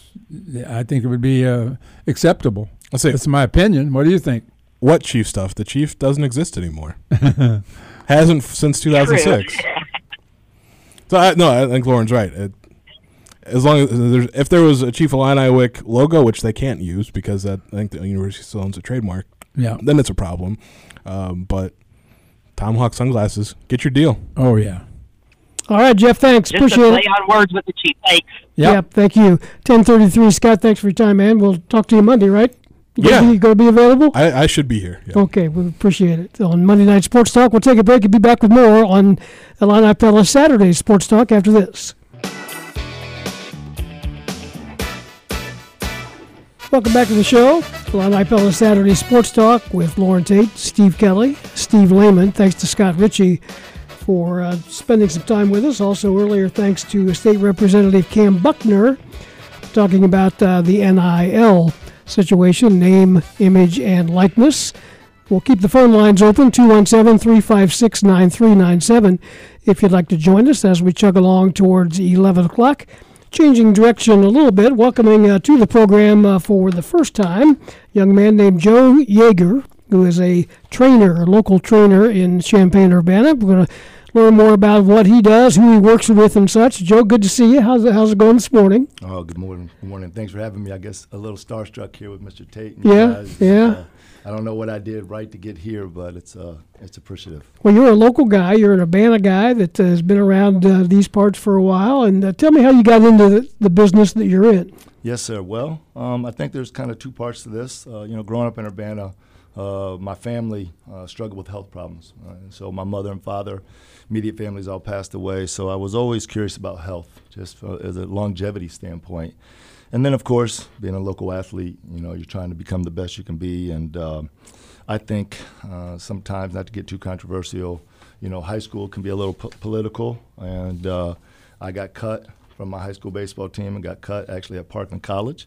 And so uh, I was fortunate enough to go on to play a little college baseball um, and, and had some success. So whenever I came back, I just decided, you know, there has to be other kids like me. And I wanted to try to reach them. And so I was doing that, and I just kind of took two things that I love uh, which was teaching and education. Education is my background. Actually, Dr. Preston Williams, I owe him a lot of credit. He actually uh, kind of pushed me into education more outside of the school setting and into the community. And so I just took my passions of teaching, education, sports, combined them, and did what they say you should always do is find something you do to love and you never work a day in your life. This is kind of a unique timing because some of your your people were in the paper today. You Oh. work with a lot of uh, local baseball players and other athletes, and uh, let's let's talk about some of the people that you work with, and uh, we could uh, start with some of those baseball people, or we could start with one of my buddies, Mike Small, who uh, you have the pleasure of uh, keeping him in shape for his uh, not only coaching but playing days too. Absolutely. Uh, Coach Small is an absolute pro. There's nothing. Uh, I, I, you know, he uh, he shows up prepared every day, pushes me, keeps me honest, and I think anyone who's come across him just knows just how Coach Small runs his business, and he's the same. He's consistently consistent, and uh, that's an absolute play. But these other guys, uh, it's great. You know. Um, Alec Barger and Joe Wiles and Tanner Gordon, Jake Snyder, which a lot of people don't mention, Luke Smith, and some of the and uh, Jeff Lindgren.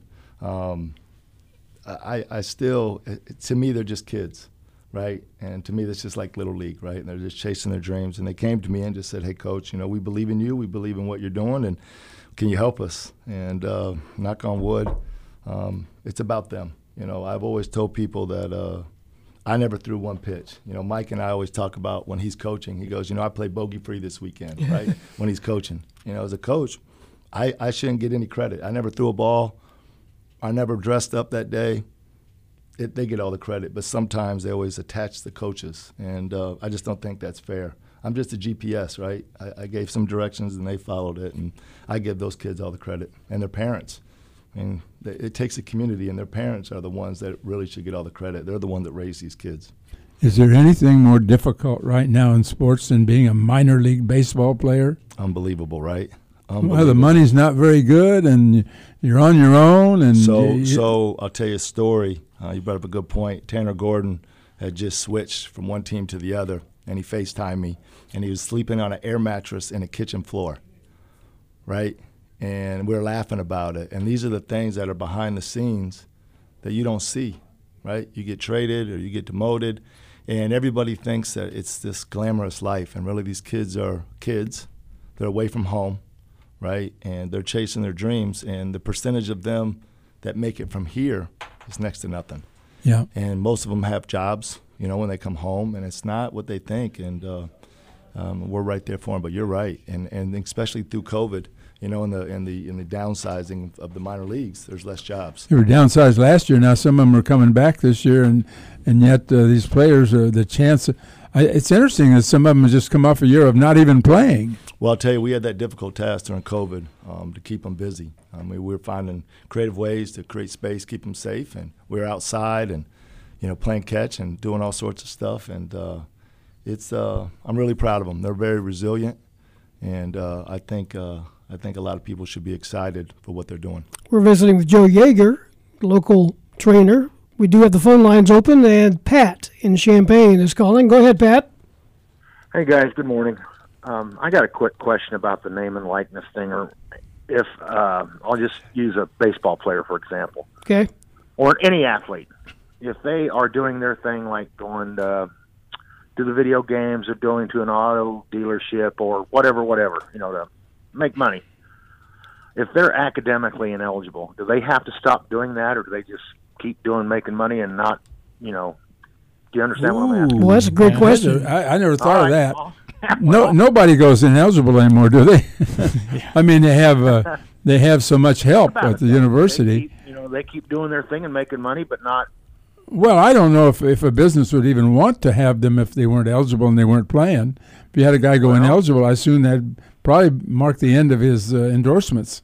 I don't know But, that. but I don't think there's a specific rule against No. it. It just is, you know, No. what value do you have if you're no longer on the field or on the court? anybody, any student uh, can I- be. Okay, I'll use an example.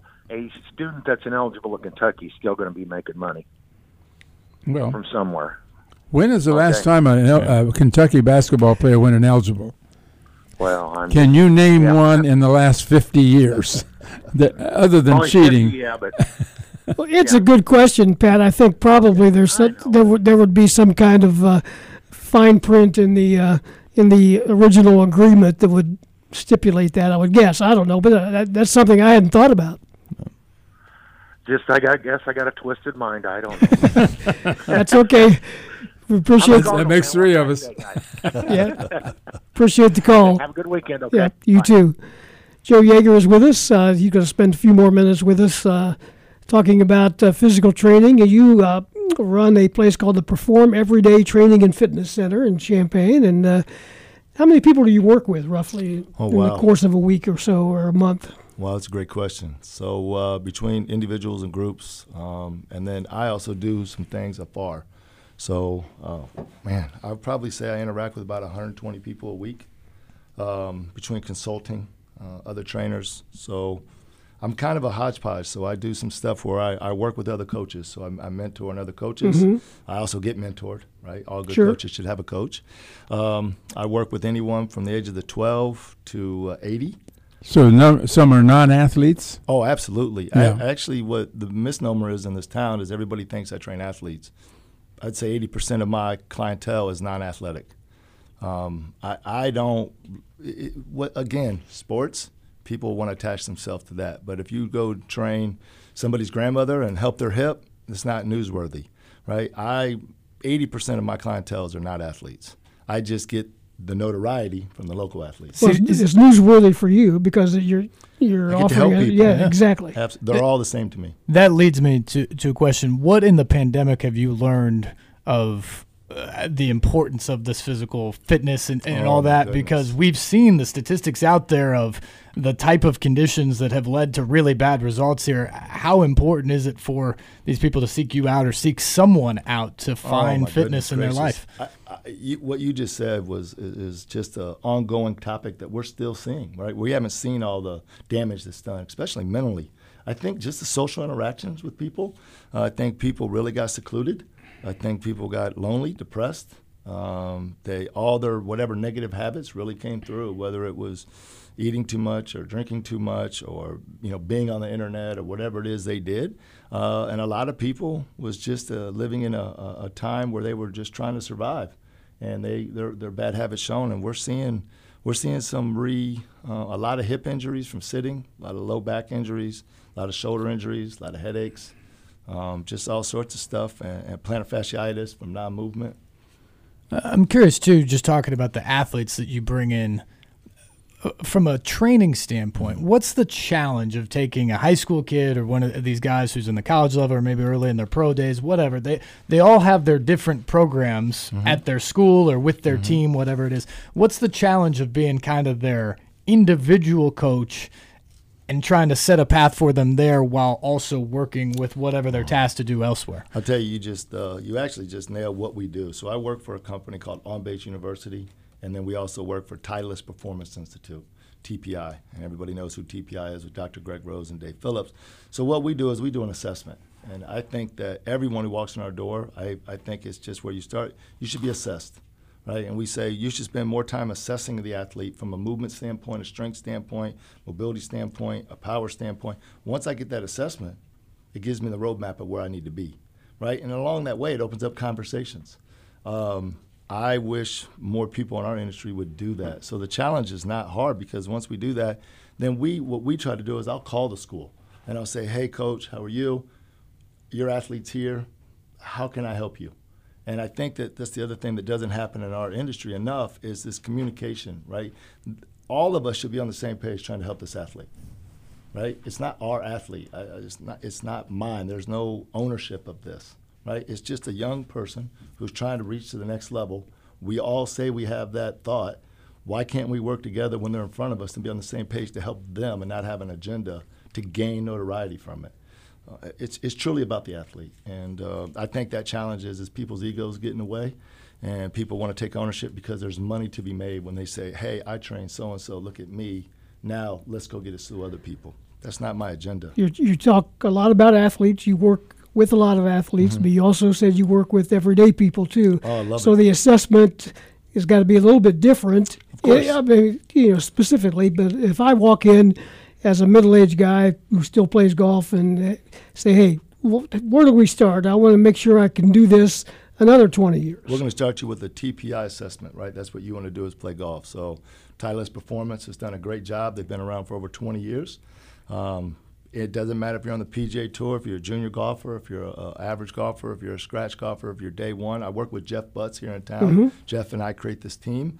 And what we try to do is create a team approach around you. So we'll have a physical therapist that speaks our language, a golf instructor that speaks our language, and a strength coach, just like you would get on the pros. That's what we try to do. Is that basically on a different scale, obviously, how you work with Mike Small? Here's a guy that has been on the PGA Uh. Tour. He's, he's, uh, He's uh, the best, arguably the best college golf coach in the country. At least in, in this room, he is. I know that. We we all think the world of him. I love him. And, but yet uh, he's in a unique position of of working with his guys and still working on his game. Yeah, you know, the, the, there's the unique thing with Coach, uh, if there was one, the challenge is he's always on the road. Yeah. Right. So we got to send stuff for him to do while he's on the road. You know, when he's home, he's the first. He always beats me to the gym. You know, I, I, I always think I'm going to get there before him. He's always there before me.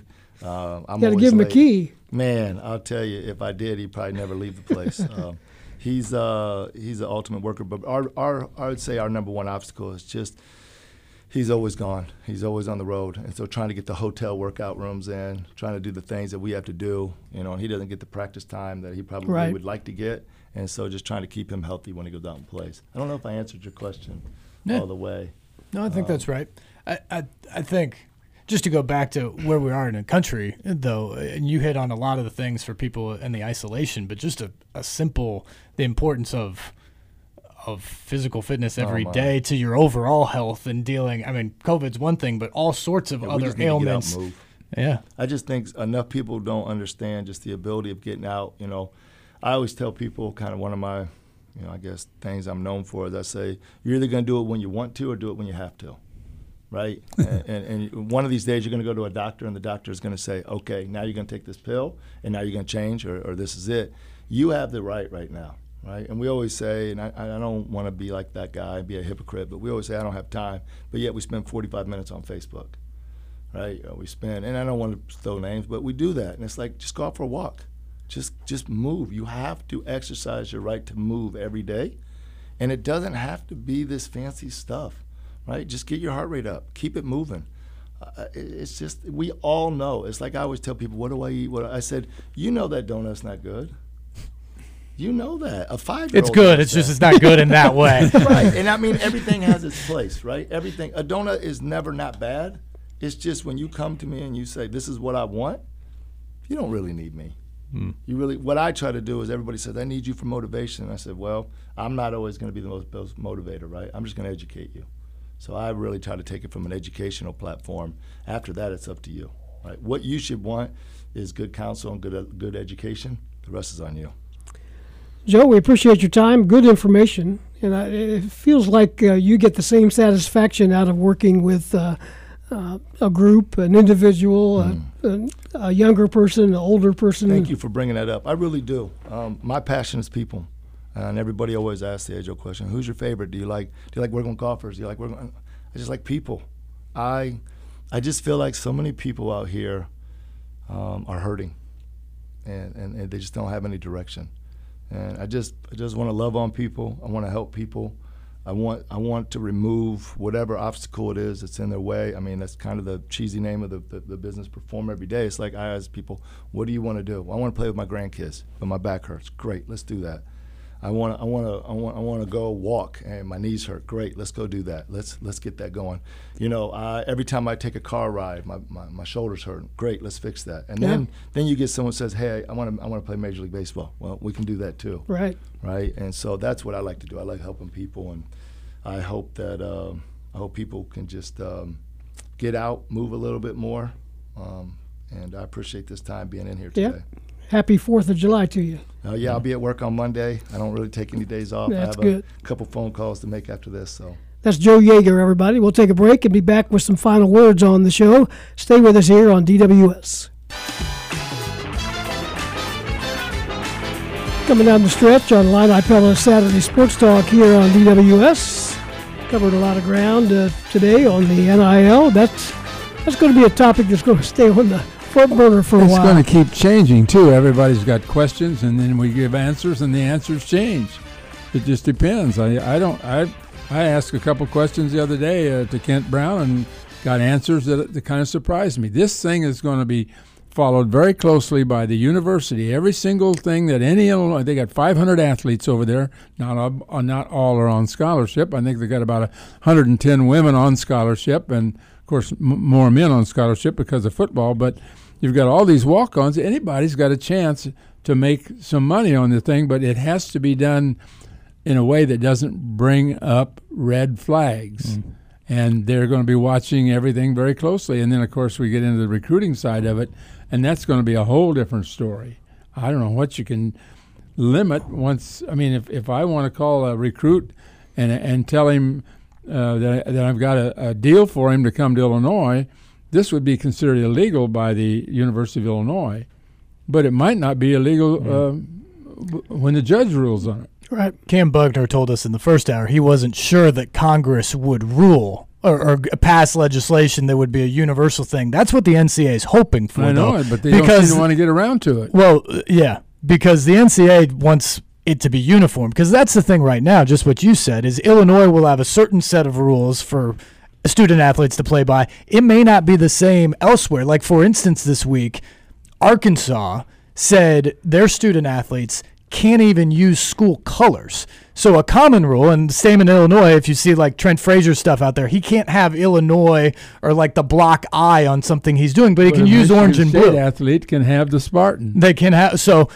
each state is different. In Arkansas, you can't even use the same colors. Yeah. That's the thing. Ultimately, is we need to get it so it's a level playing field where all the rules make the sense. It'll but it's going to be evolving for a long time. I think. It'll take a while. If you missed it earlier, Illinois basketball got a verbal commit uh, this morning from uh, commitment from Sencire Harris, a 6'4 shooting guard out of Akron, Ohio. Earlier this week, Tyler Underwood named to the basketball staff as director of recruiting and scouting, and uh, still no word on the third assistant coach at this particular point in time.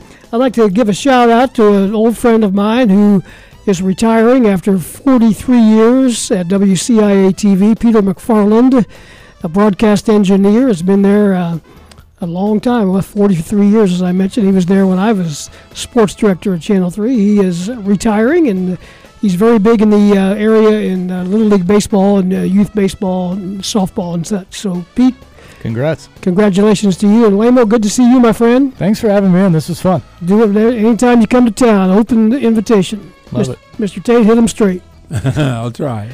That's it on WDWS Champaign Urbana. We appreciate you listening. For Steve Layman, Dave Leake, our producer, and Loren Tate, I'm Steve Kelly. Have a good one.